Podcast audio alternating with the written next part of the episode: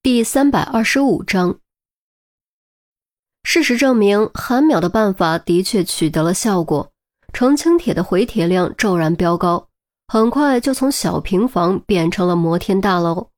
虽然其中很多是水军，但正儿八经的回复也不少，比例已经超过了百分之六十。再加上各大渠道的转帖分享，接下来关注的人会越来越多，话题性会越来越强。与此同时，陆明那边的走访筛查也在进行。与这边的顺利情况相比，那边可不那么顺利。李军，你那边什么情况？有没有收获？陆明刚从四零一家出来，立刻给周丽君打电话。啊，已经走了四家，其中一家没人，其余三家没有发现可疑人员。你那边呢？嗯，我这边走了两家，也没什么发现。都很正常。小钱那边你问过没有？还没，等全部走完再问吧。陆明答应一声，挂断电话，心中不对劲的感觉愈发强烈。虽然凶手可能住在同一单元，这个想法是他提出来的，但此时此刻，连他自己都觉得这个想法可能是错误的。摇摇头，将杂乱的想法抛诸脑后。刚准备收起手机继续走访，手机突然又响了，来电显示是于西。莫非那边有了进展？陆明心念微动，赶紧接通电话。喂，你们那边有情况？啊，有情况。我们这边发出澄清帖后，阎王帖的发帖人终于冒泡了。冒泡？陆明对这个词有点懵，没有立刻反应过来。哦，这家伙终于坐不住了。他回复的内容是什么？陆明露出笑容。现在案子的情况，任何微小的进展都值得高兴。他的原话是：“呵呵，我不知道你是谁，但你一定不是孟江泽，因为他已经被我的追魂索命阎王帖给带走了。知道什么是带走了吗？就是下地狱去了。”很好。可以看出，我们的帖子已经对他造成了影响。给他回复，最好用威胁的语气。明白。帖子我们就是用孟江泽的名义发的。嗯，做的不错。有新情况立刻跟我汇报。陆明说完，挂断电话，继续朝楼上走去。警局大办公室，于西放下手机。和韩淼商议之后，做出如下回复：“小子，你到底是谁？小子，你到底是谁？敢不敢报上名来？只要你敢报出真名，我就敢告你。敢不敢？有本事咒死我，就有本事别怂。”这条回复不是私信，而是公开回复，会被所有人看到，所以肯定会引起话题。果不其然，下面各种评论相继出现。纷纷艾特阎王帖的发帖人，嘿，我说你别怂啊！大家都等着看好戏呢。你到底干没干呀？没干就别在这瞎喳喳，人家楼主活生生摆在这儿呢。楼主说的不错，你这个怂蛋，敢不敢报上名来？私信楼主也可以，不敢你就是个傻逼。各种乱七八糟的回复，有挑衅阎王帖的，有支持楼主的，也有开玩笑图嘴痛快的。看得于西和韩淼哭笑不得。唉，我真是服了这些人了。韩淼很是不爽，于西哑然失笑：“你也真是的，和网民置什么气？而且说不定说这些话的就是你请的水军呢。”嗯，也对啊，懒得理他们。被这么多人嘲讽，我就不信这个白无常能够无动于衷。哼！韩淼哼了一声，话音刚落，手机响了，来电显示是表妹。喂，突然找我干嘛？我忙着呢，下班呗。我加班不是很正常吗？嗯，什么？你到外面了？好好，等我一下，我马上下来。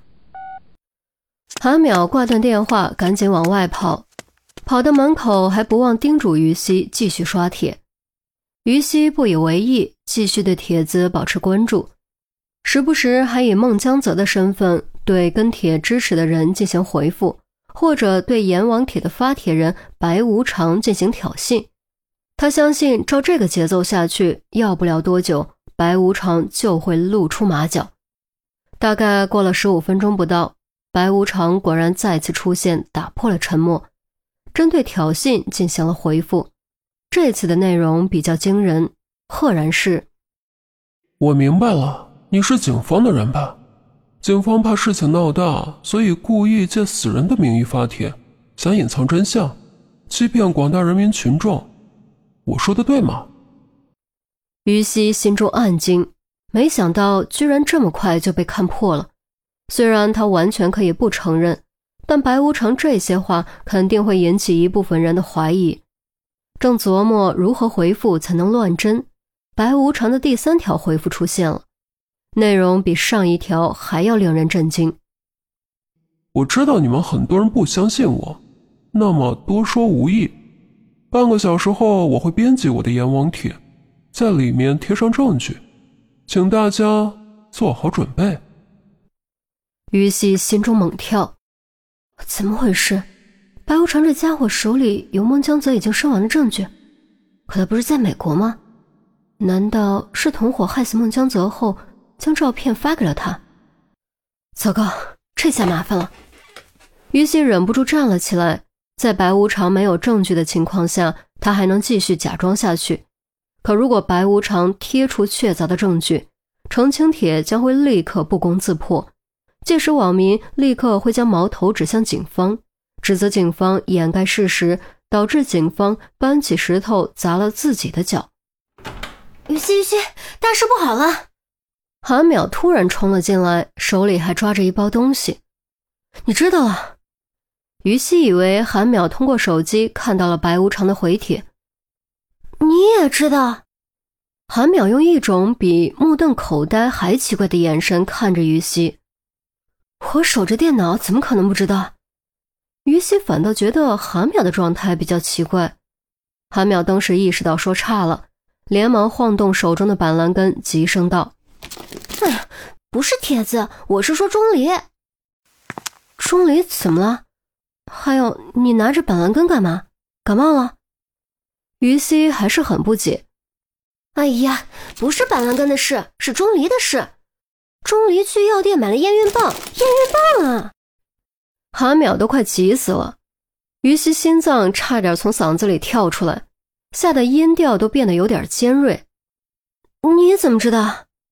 哎呀，我表妹在药店打工，正巧钟离去的就是我表妹打工的药店，她刚才亲口告诉我的，绝对不会错。韩淼一把握住于西的胳膊，压低声音：“啊，他为什么要买那玩意儿？是不是说明他背着你犯了错误？”“绝不可能！”于西断然否定，语气斩钉截铁。“你怎么能确定？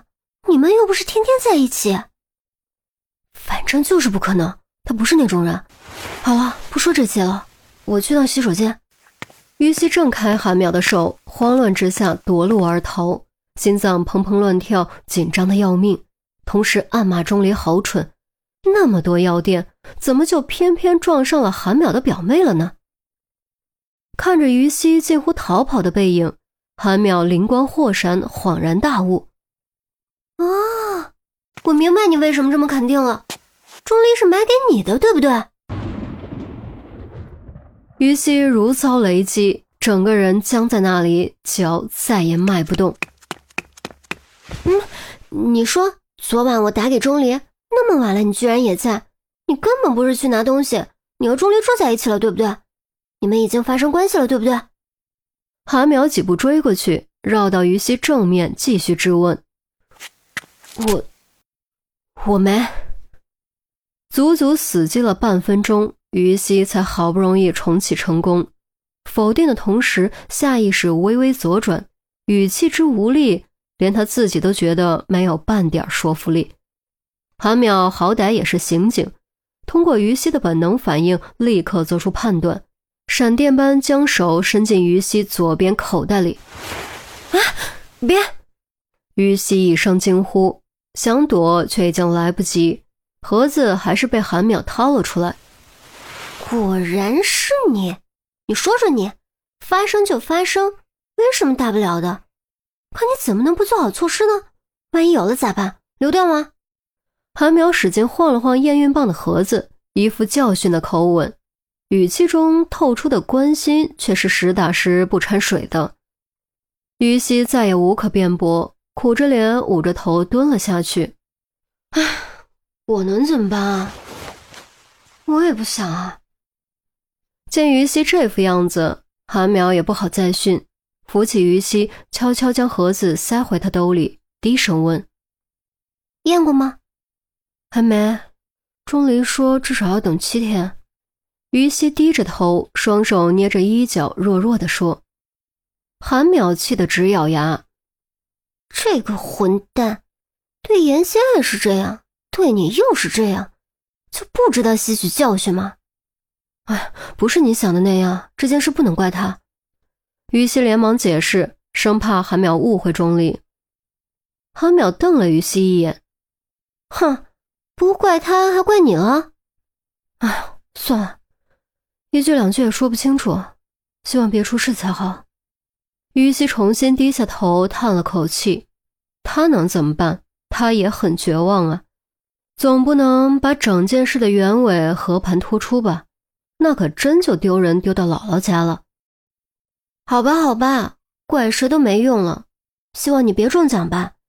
这件事我会替你保密，有了结果，无论好坏都要告诉我。